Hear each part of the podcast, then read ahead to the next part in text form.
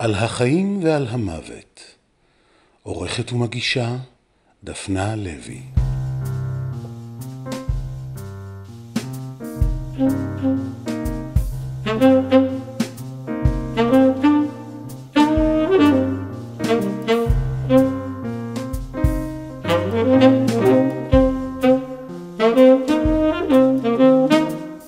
ברוכות וברוכים הבאים לפרק המאה של על החיים ועל המוות.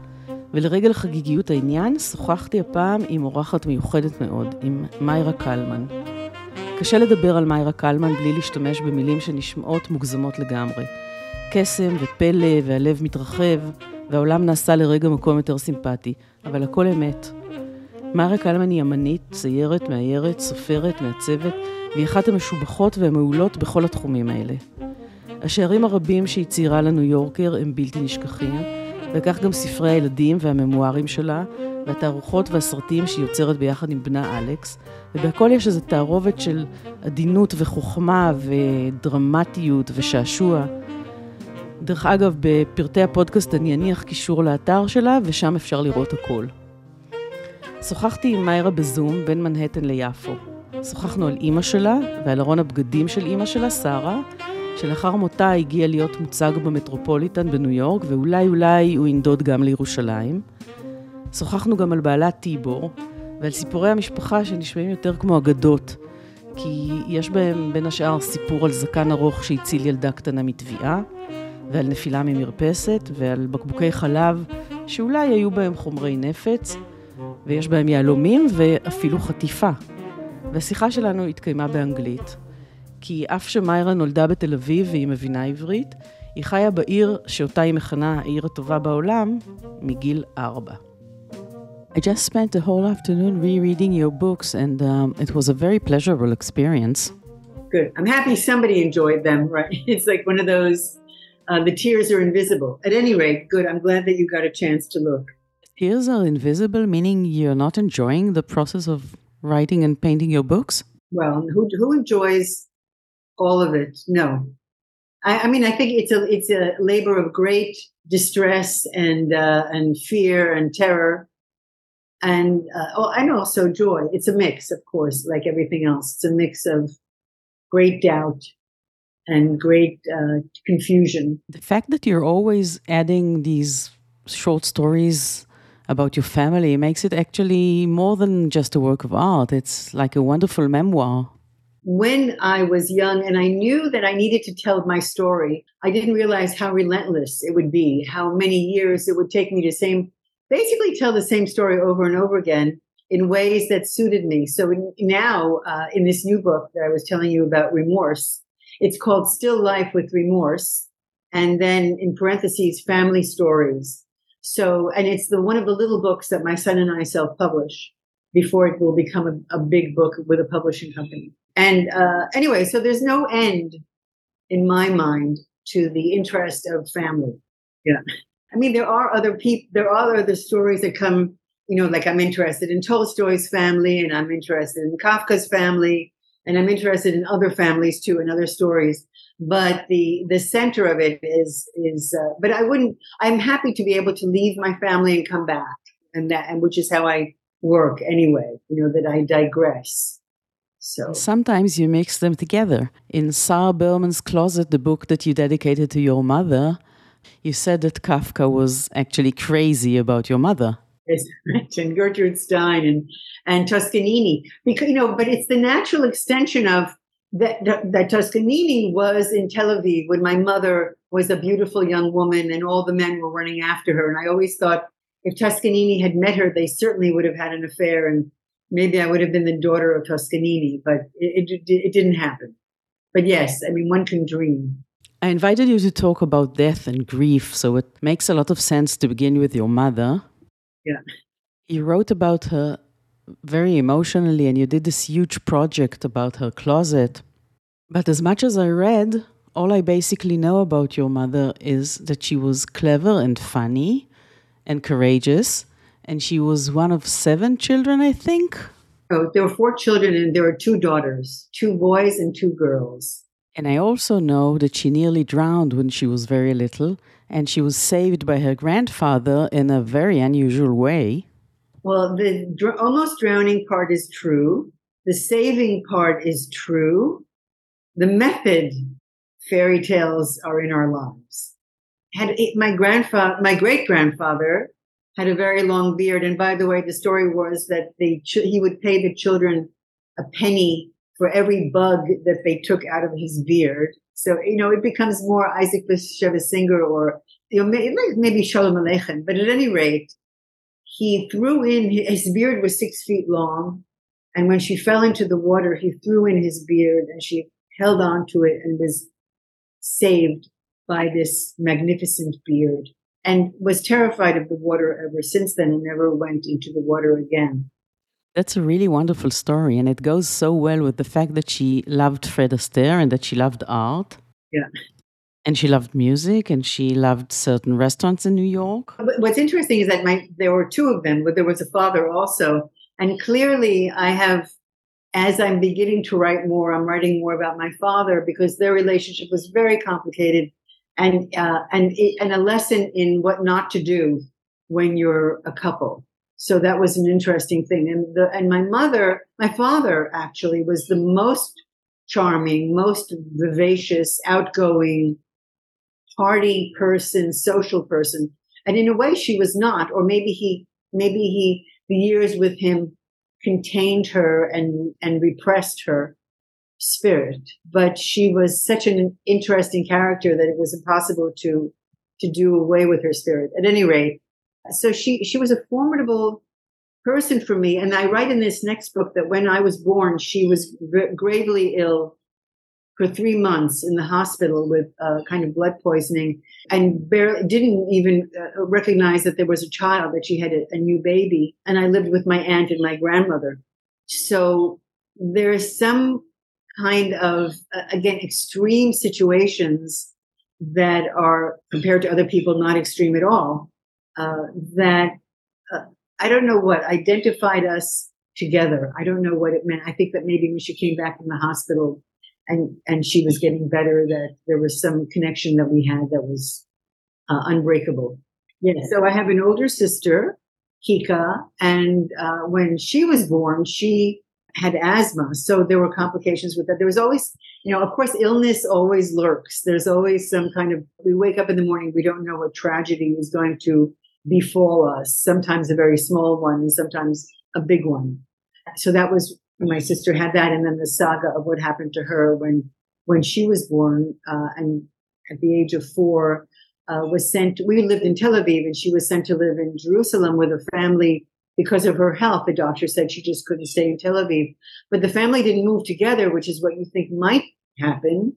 But she was sent as a little child on her own, which is to me is extraordinary. Having children and having you know looking at what a four year old is like and saying can be. There's no way on earth that you could do such a thing. At any rate, um, you know, the questions of what people did without realizing, and you know, of course, the questions never end. As a child, did you have a diary? I'm asking because I'm wondering how come you remember all the details so vividly?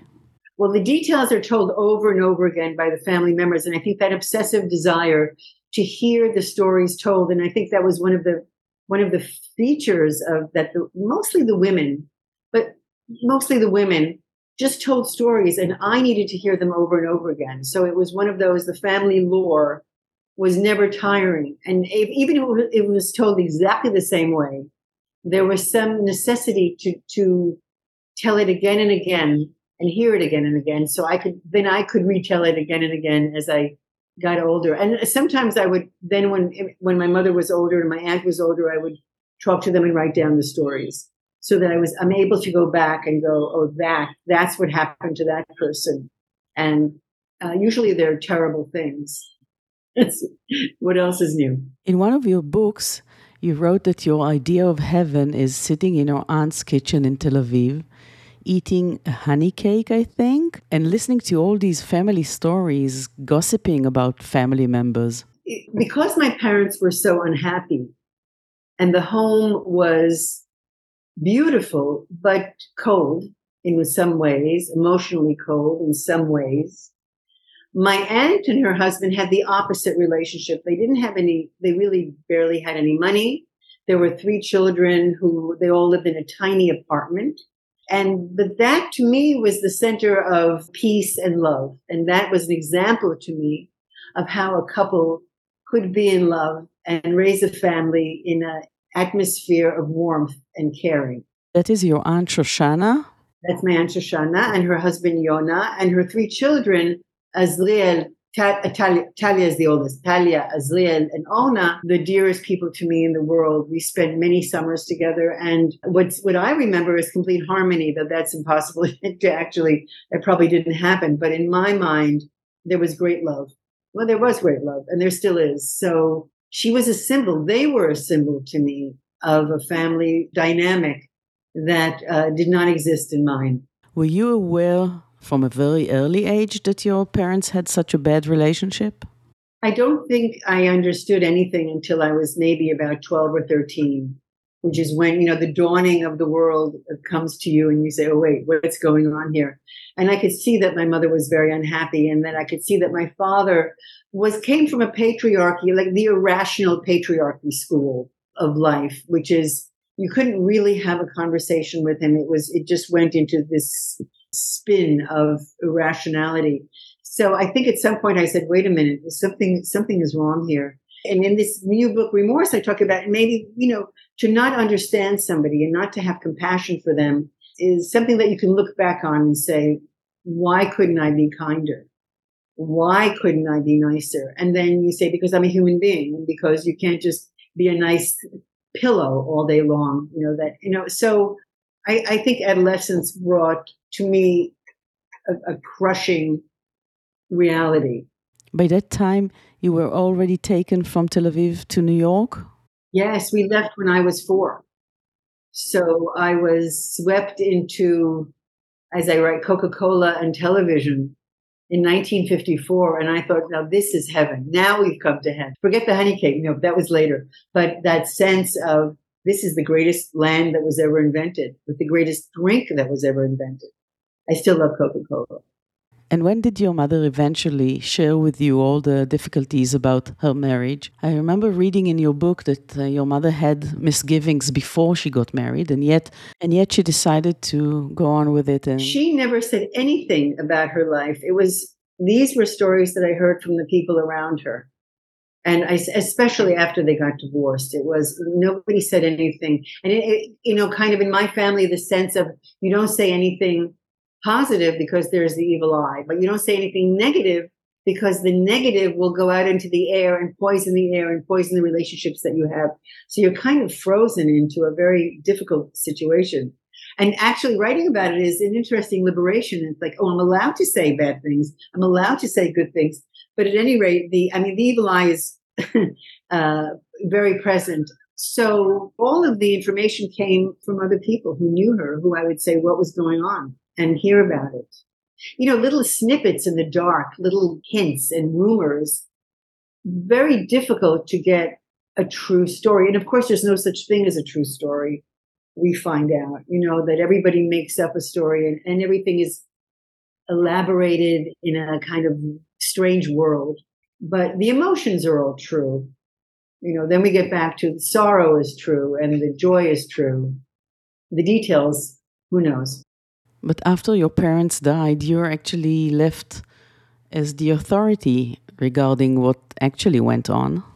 Well, to be to use the word authority is so distressing.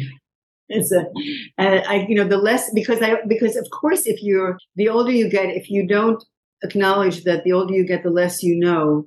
It's the mantra, you know. And if I were to go to a land where there was no talking, maybe I would still continue writing and painting. But everything I say, I can't believe that it makes any sense because on some level, I don't know what makes sense. So, uh, well, that's a difficult situation. Though I say doesn't stop me from talking But your painting and drawing, that's a wonderful way of describing the world without needing to use words. I think that well, because I because I wanted to be a writer when I was a young child, I thought I would tell stories and be a writer. I read Pippi Longstocking and I thought this is fantastic and this is my job. But I understood also that there are so many words there are so many sentences. The difficulty of writing was so pronounced for me that I thought clearly drawing and painting, well, that's very easy. How, how hard could that be? And that's a release. So now I'm able to, to write and to paint. And I think this is a, this is a very lucky situation. Like many young people, you left home for college, and then your parents suddenly decided to go back to Israel. Were you surprised by that? Once again, the not talking about anything is really uh, quite quite intense in our family. So, uh, but they we came to Israel under the premise that we were going back. To leave Israel in '54 and say you were not going back was a, a traitorous thing. You couldn't possibly say that, especially in my parents' generation, especially for my father, who was a Zionist, a very intense Zionist, who was an Etzel, who uh, hid Begin in their apartment. His identity as an Israeli, and my mother's too, was the most important thing. So when they finally moved back, it wasn't really a surprise. It was kind of like, well, that makes sense. Of course, now they're doing 20 years later, but they're doing what they said they would do. And it wasn't with my sister and me returning with them because we were already American. I already, I had already met the man that I was going to marry and, and I'd fallen in love with. So, um, they were there, they split and they went back. One of the interesting things you said about your mother was that she had a completely different character depending on whether she was in New York or in Tel Aviv. It's so fantastic to see that. You know, when you enter a certain atmosphere I, and enter a certain air, I think I feel that about myself too. When I come to Tel Aviv, uh, maybe I'm more forceful. I'm less inclined to apologize about every idea or thought. I don't know. There's a certain kind. So she became a general when she when she was in Israel, and it was really quite fantastic to see giving orders with a self confidence and not second guessing and not being an outsider. So you know the all of the the thing of like when are you an outsider and when are you an insider and to move here and to be an outsider to have to learn a new language i mean there were wonderful things about that of course and the discovery of language and the being able to observe a society whether you realize you're observing or not and being forced to tell your story because you are an outsider but she didn't have that outlet so she's just going doing you know living her life and then israel was um hilarious. you know we would understand that she we were going to take orders from her in Israel. It was very funny. But in Israel, she was also a sort of immigrant. She arrived at an early age, but she wasn't born here in Israel. She had to learn the language. She wasn't speaking Hebrew beforehand. Right. But you know, nobody was born there really. I mean, of course, people were born there, but so, but I think, you know, to, uh, a population made up of immigrants, a, a population made up of people who are displaced, that's a country in and of itself, of course. And and everybody's still living that legacy. There's no you know getting away from that. I think that when they came to Israel, they felt that they had come home on some level. And moving to the States, she left her sister behind. Yes. In Tel Aviv. Yes, and they used to write to each other every week. And one of the beautiful things we have are the letters that they wrote to each other. And uh, you know, and I say, I think I say in the book that my mother, one of the letters, I'm not going to worry anymore. There's no reason to worry. You know, there's no use in worrying. What does it do for you? But if, and so I think about that all the time. Could I, and once in a while I say, I, you know, it's a Tuesday. I'm going to stop worrying.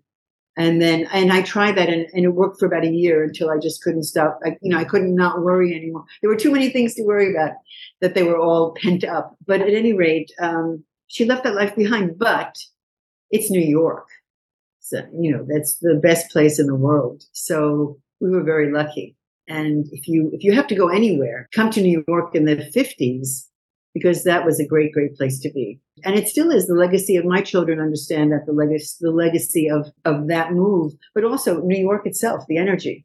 You know, the, actually, for me, New York and Tel Aviv are very similar. Tel Aviv to me is uh, New York on the Mediterranean. The intensity, the energy, the intelligence, the diversity, uh, the culture, and then you have a nice beach to go to. I, I just, it's, I can't imagine a better place. I come once a year or twice a year. This, I was just there for a month. I think that I'm trying to organize where I'll be able to be in Israel for longer periods of time in an apartment that I have. That was my parents' apartment, the apartment that I was born in. So we've had that since 1942, something like that. and it's near Italy, which is where I love to be also. So it's a, a nice combination. Uh, oh, in terms of coming to Italy from New York, it seems closer, but in terms of living in Tel Aviv, Italy seems quite far away. Ah, no, I think that Italy and Israel, you know, I well, it's it's it's closer, isn't it closer? Anyway. But then your mother made another move and decided, after being married for 38 years, to leave your father and move back to New York City. That was really a wretched time. My mother was really on the verge of a nervous breakdown for many different reasons in their relationship and in the way that their personalities were developing. So she didn't leave. On one level, she left him, but um, we had Tibor, my husband, and I had just gotten married, and we came to Israel afterwards, and we saw that the situation was really wretched, and we thought the only solution was to take her to New York and kidnap her in a way, uh, or free her. So when my father was at work one day, we packed her bags and she came to New York with us that day without telling him, uh, which seems like a very ruthless and heartless thing to do to my father, which it was. But we felt we had no choice. And she really came back to New York with only the one suitcase, leaving everything else behind? Yes. Later, you know, they got divorced and then there was some furniture and then she got the apartment in Tel Aviv. It wasn't as if she was left with you know, one rag and, uh, you know, and a sandwich, but very little. And, and because my father was a diamond dealer, he did what many diamond dealers did was put money in diamonds in Switzerland, and that was hidden. A long saga of family treachery ensued, uh, leading to not getting any of it, which is fine. And so, yes, my mother really started a new life in a, in a studio apartment in the West Village. And that was a resurrection for her. That was at the age of 60. Yeah, which we thought was a thousand at the time we couldn't believe that, you know, just 60 seemed so old. But of course, silly us. Can I ask how old are you now? I'm 73. So uh, I can look at that and go, well, that's funny. Yeah, at 60, she seems like a um, spring chicken. Yeah, exactly. So, you know, the, the, the things that you do without thinking are very interesting part of the story. And then, uh, but she, she couldn't have been happier and it was a great, great, it was a beautiful life. In your book, there's a photograph of one of the letters your mother wrote to her sister Shoshana. And since it was written in Hebrew, yeah.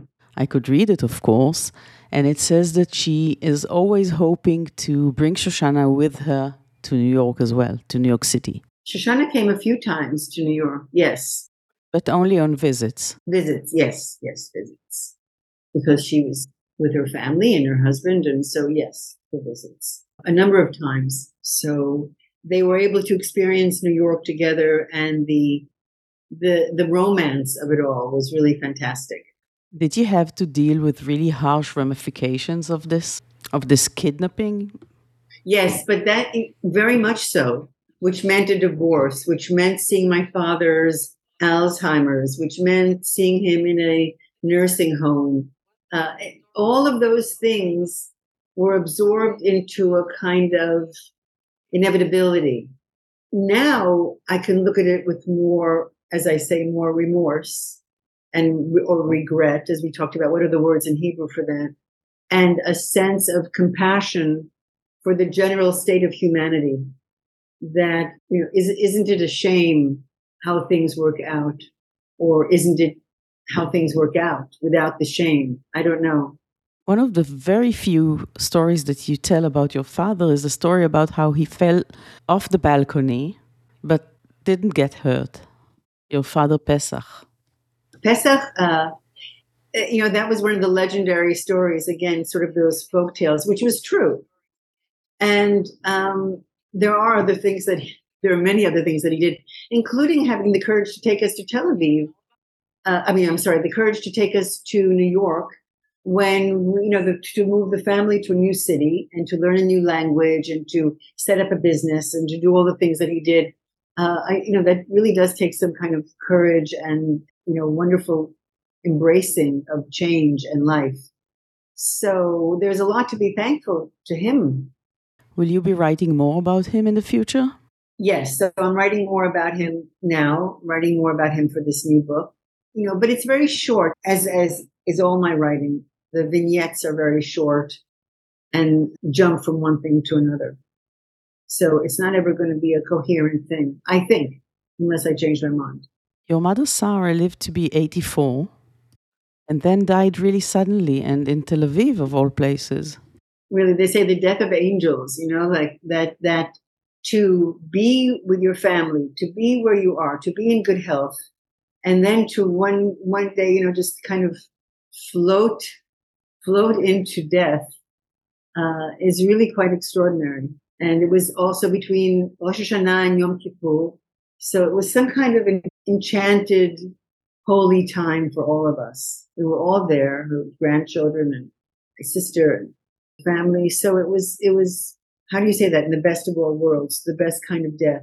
In Hebrew, I think we say that um, this is a sort of death that is reserved for the tzaddikim. Yeah. Well, that's how we felt about her. So now she's buried in Tel Aviv? Yes, in Kiryat Shaul, as far away from my father as she possibly could. Even after death, we hold grudges. She had sold her plot next to him and has a plot next to her sister on the other side of the cemetery.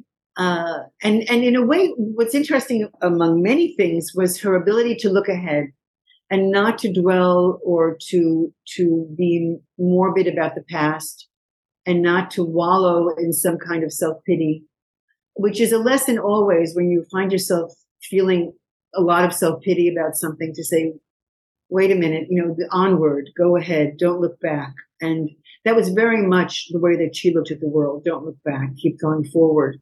And go, looking, you know, going forward means so many things. In her generation, the women didn't, you know, didn't work as you know, most of the women didn't work. But that was really important for her that the, that the next generation, that her daughters had careers and worked, not necessarily telling us what to do, but understanding that work is really the answer to so many questions and so many problems. And, uh, you know, being engaged in occupation, being engaged in something, having your brain engaged to turn away from whatever it is that to get away from yourself on some level. All of that mixes into the story. And she was the kind of mother that was never telling you what to do or how you should live your life. Never. Never. The only thing she ever told me was after I was with Tibor. Tibor and I met in college and we were together for 14 years at that. And then she said, she turned to us one day and said, I think you can get married now. And it was like, oh, okay, then we shall do that.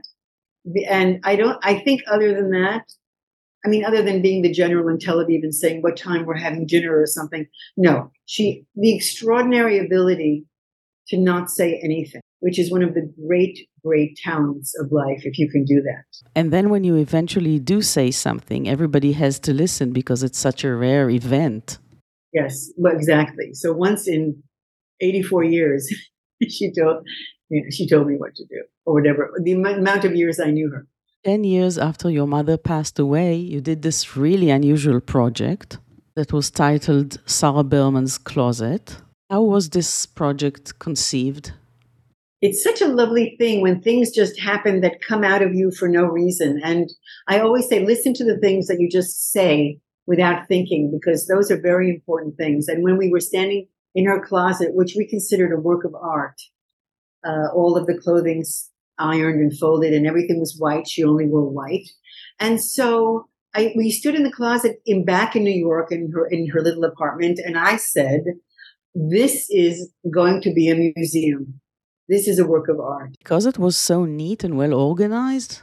It was a thing of beauty. It was like a, it was like a temple. And not to show off to anybody, just like the sense of you do something because you love doing it for yourself and it's perfect. So, uh, I, what I had hoped for was that we would have the apartment and my sister would sit there and people would come and look at the, pay money to look at the closet. But my sister thought that wasn't the most realistic idea. And so we kept all of her things in storage and 10 years later installed it in my, my son has a museum called Mmuseumm, two M's in the front and two M's in the back on Cortlandt Alley in Manhattan in an elevator shaft that's no longer used. So in this very grimy, dirty alley, he has this museum of cultural anthropology, you know, object journalism, which looks at the world we live in through objects with a, with a very humorous and kind eye. And, and then there was a broom closet niche. And that's where we, and we said, after 10 years, what are we going to put here? He said, what are we going to put here? And we, we were talking and we said, this is the time for Sarah. So, t- so, you know, you never know when the thing that you wish for will happen. I always think that it will come past. I really, I have this kind of naive belief that wishes come true. Maybe not in exactly the way that you imagine them, but some version of them. Anyway, 10 years later, we installed this pristine, beautiful white closet in this dirty alley. And then it went to the Metropolitan Museum of Art, which is, of course, the trajectory of all shows for, you know, it was one of those, how could this possibly happen? Anyway. How did it happen? A wonderful curator, Amelia Peck from the museum, uh, the Metropolitan Museum, came to the alley to see the, the installation. And when Alex was talking to her about where else this might go, she said, I think I have a place that might be suitable.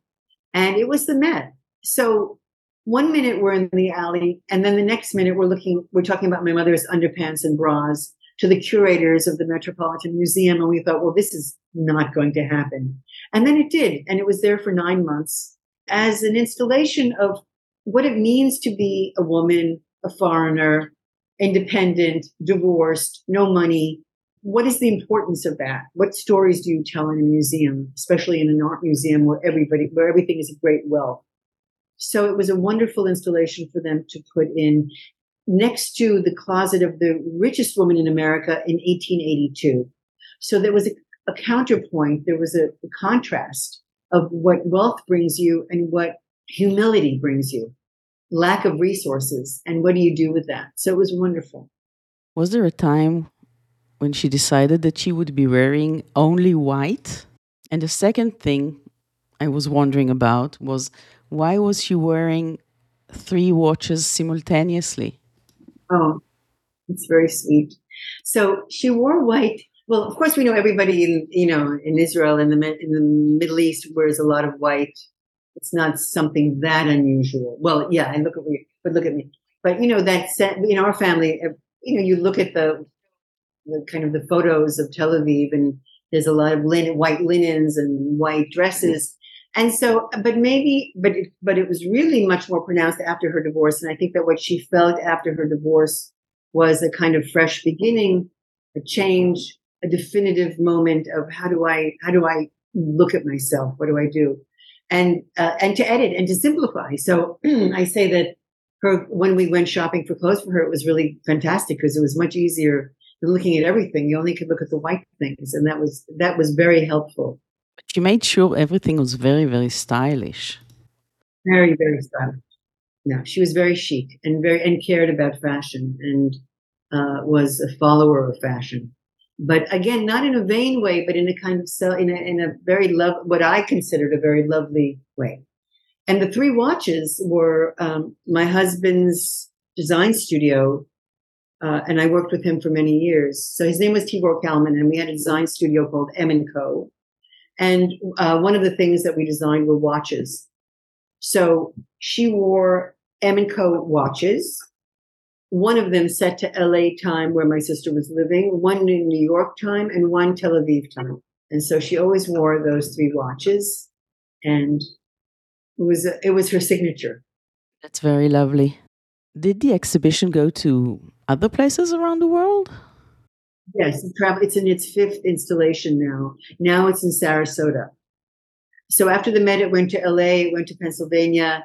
It was an outdoor shed on the on the um, Independence Mall as a monument to independence. Now it's in Sarasota, Florida, at the Art Museum, and it's we hope going to Israel, where she should definitely be. We're talking to the the Israel Museum that perhaps we're not sure yet, and I shouldn't maybe I shouldn't say anything, but I'm telling you, the Ticho House in Jerusalem might be a place that it goes to. So we're, we're hoping to see that. In the book, you're noting that uh, the guards are actually guarding your mother's brassieres. It's very funny. The handling, you know, you have to be very careful when you handle things in a in a museum. Everything is very, very, very particular. So yes, we were very careful with them, and yes, the guards and the guards really appreciated the show. I think that there were people, and one of the guards, I think, told us, which is a, something that I write in the book, she knew what she had, which is a very wonderful thing for a person to know. You know, I know what I have and I know what it means in my life. I suspect that most of us have no idea what we have in the closet. Yeah. I found this remark about the guards in the museum really funny because you yourself worked at least once as a guard in the museum. That was only for an afternoon. What I like to do is I like to go to different places and work. I like to have jobs. I went to work as a maid in an Irish castle.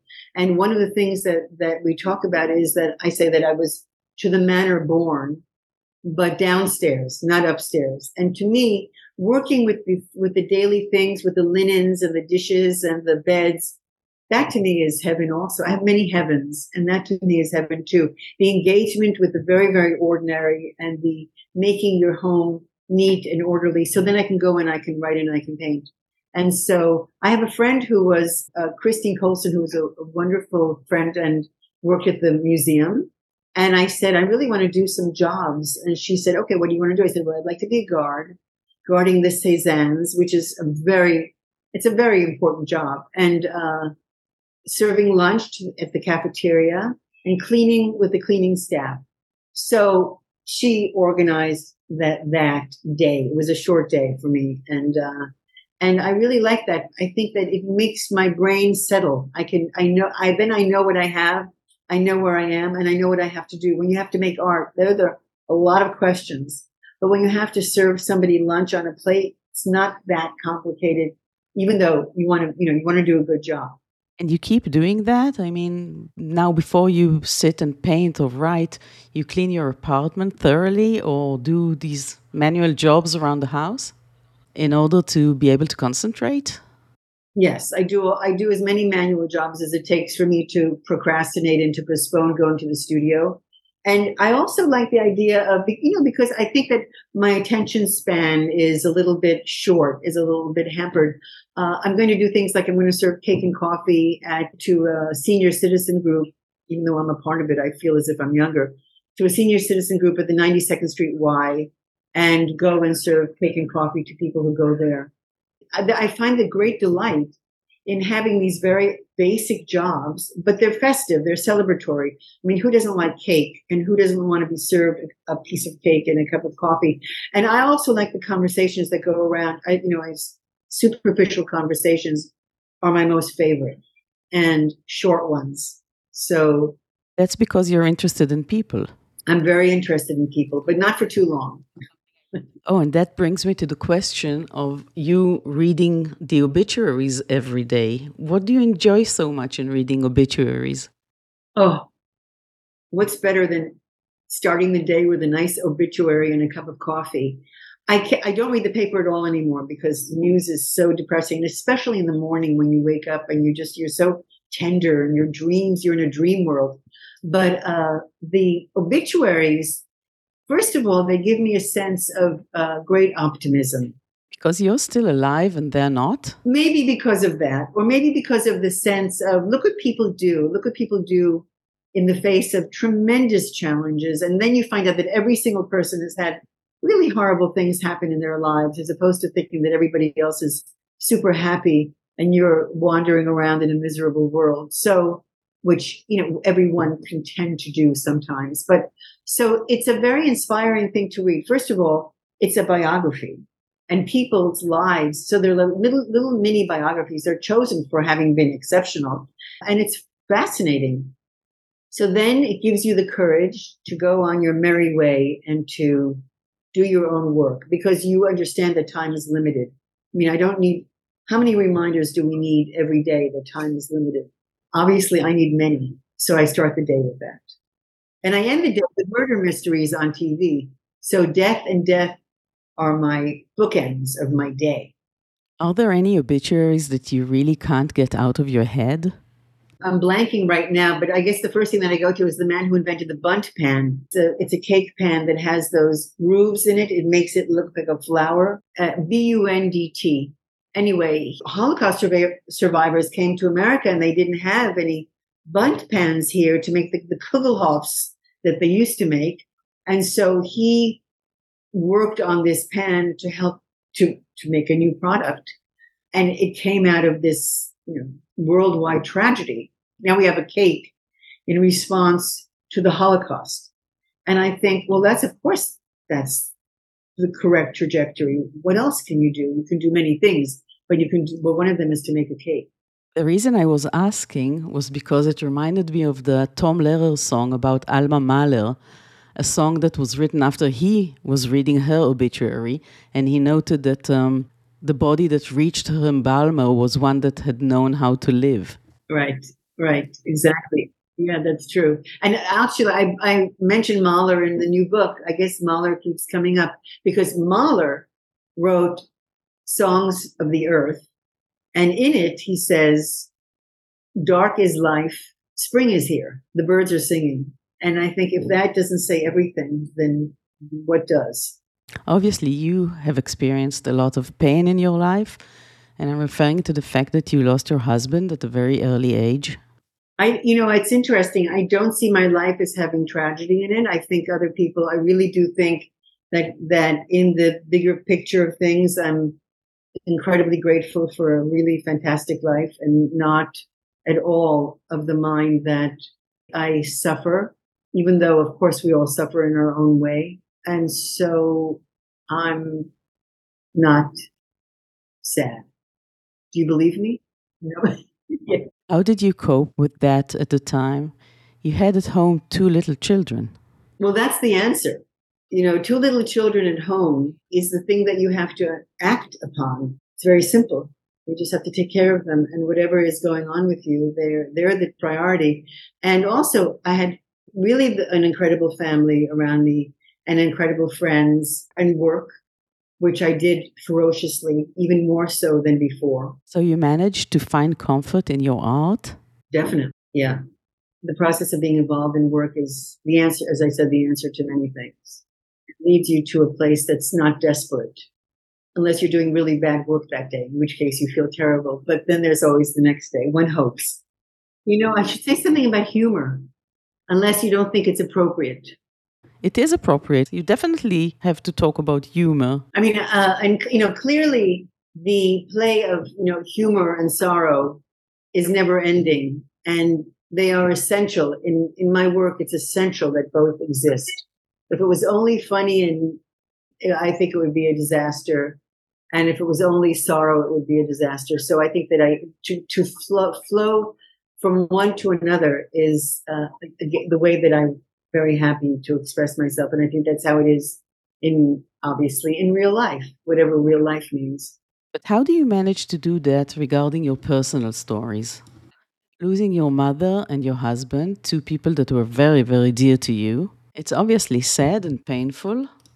Can you find the humor immediately? I, I don't. I think that the the ability to have a sense of humor about something can happen right away, or it can happen many years later, or or weeks later. I, I don't I don't even know how to answer that. I think that there is a constant kind of processing that the absurd sometimes it's not humor, it's the absurd of a situation reveals itself, which maybe later on leads you to it's not so much about making a joke about something, but about finding I mean, I guess we're we're somewhere in between the land of humor and the absurd. And knowing that course, then there's moments where you can laugh.